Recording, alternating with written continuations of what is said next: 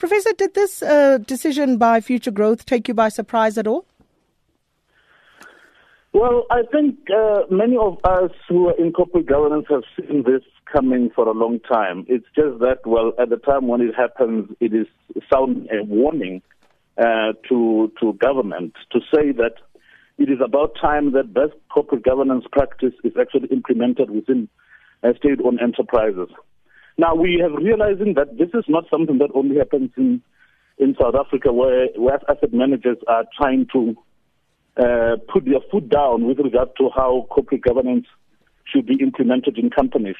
I mean, the best example is CalPERS. All over the world is known that CalPERS is a major asset investor or investor who's an asset manager in many companies. But what they do is that when they realize that companies are not uh, strictly complying with good corporate governance principles, they implement their own principles and say we would not invest in a company that does not do one, two, and three.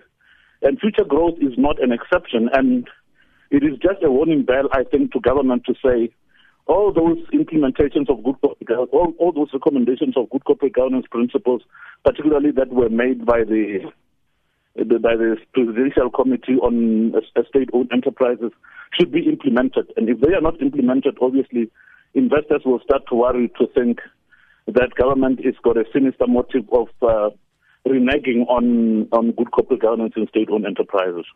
Therefore, it was not really a surprise. And the concern, of course, is whether others are likely to follow suit. What do you think about that?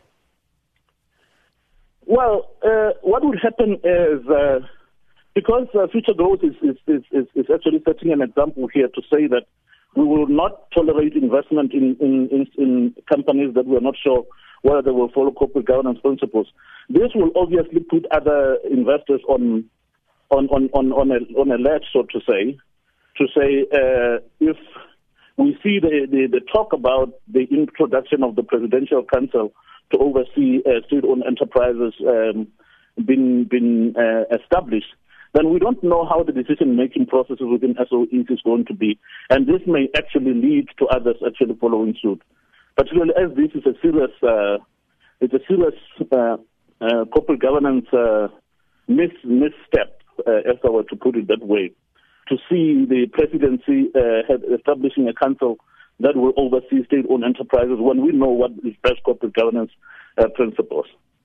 And it's uh, directly attributable to some of the uh, political mayhem that we are seeing play out in the public space at the moment, because they do go on to say in their statement that uh, there is concern. They say, We note uh, the recent and sudden announcement that the presidency would chair a council to directly oversee SOEs, and go on to say that uh, given the shifting circumstances, it is difficult to make a reasoned and defensible decision to continue providing a additional funding to SOEs from client funds until we have reassessed the veracity of SOEs decision structures. So, you know, but, but, but, if that is uh, about looking into the composition of some of the uh, investment committees, the procurement committees that uh, these SOEs have, just how feasible is it for them to really get to the bottom of this and satisfy themselves that these people are not politically connected? Well, let me just say this. Uncertainty is always a problem. It will unsettle every investor in, in, in the corporate sphere.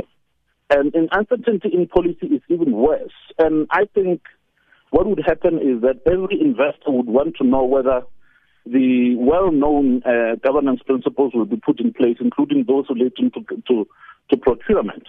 And if there is an, an inclination to moving away from what you have uh, previously this, this, uh, uh, been asked to implement as a government in terms of good corporate governance in SOEs.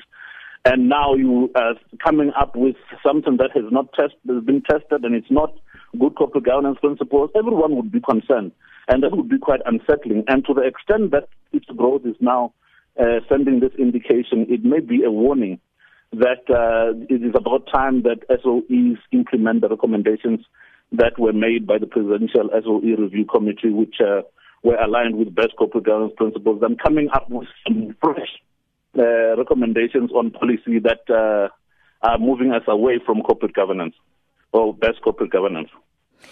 So, how much damage do you think this will uh, add to the already, um, you know, uh, known financial woes of some of these SOEs?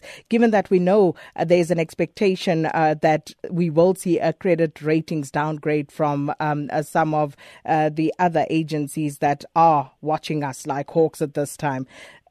D- do you think that they can rehabilitate it will definitely themselves? be taken into account, for example, by credit by rating agencies and this may actually put our our credit rating in a very dire situation.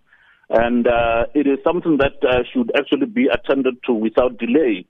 And uh, the presidency or the government should actually give uh, the investors confidence that uh, the best corporate governance uh, principles would be adhered to, rather than coming up with other, you know, untested ways of dealing with corporate governance within SOEs that would put the the future of uh, SOEs at risk.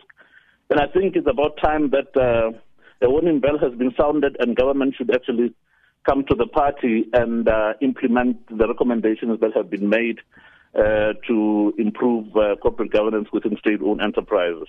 And the million dollar question is, of course, how does government do that if we are seeing these public spats involving Treasury um, playing out in the public domain? But I want to uh, bring you uh, quickly to something that Matthews Phosa is quoted as saying this morning in The Citizen. Um, he says the agenda is to remove Pravin Gordhan and automatically remove his deputy and Public Investment Corporation PIC chairperson, um, Mcebisi Jonas. And then he says, um, uh, then they will have access to the resources in the PIC and then go um, and buy banks and fund their own deals. Should we be worried about PIC funds, about 1.8 trillion of it in assets at this point? The moment you involve uh, politics in in the running of, of, of enterprises, as uh, it is prob- uh, it is alleged, uh, if that were to come true, I think we are actually in a bad space, because the issue, the reality is that while this are state-owned enterprises and their assets belonging to, to, to the public, and they should be uh, run in accordance with best corporate governance principles. Any any move towards politicizing decision making within those uh, entities is actually a worrying factor. And I should believe that uh, sense will prevail within the within the executive and within the legislature to say it's about time. We've got a wealth of recommendations on how to implement best corporate governance principles in SOEs, and therefore it is about time that we implement those and and divorce that from any uh, any politicking that seems to be taking place at the moment.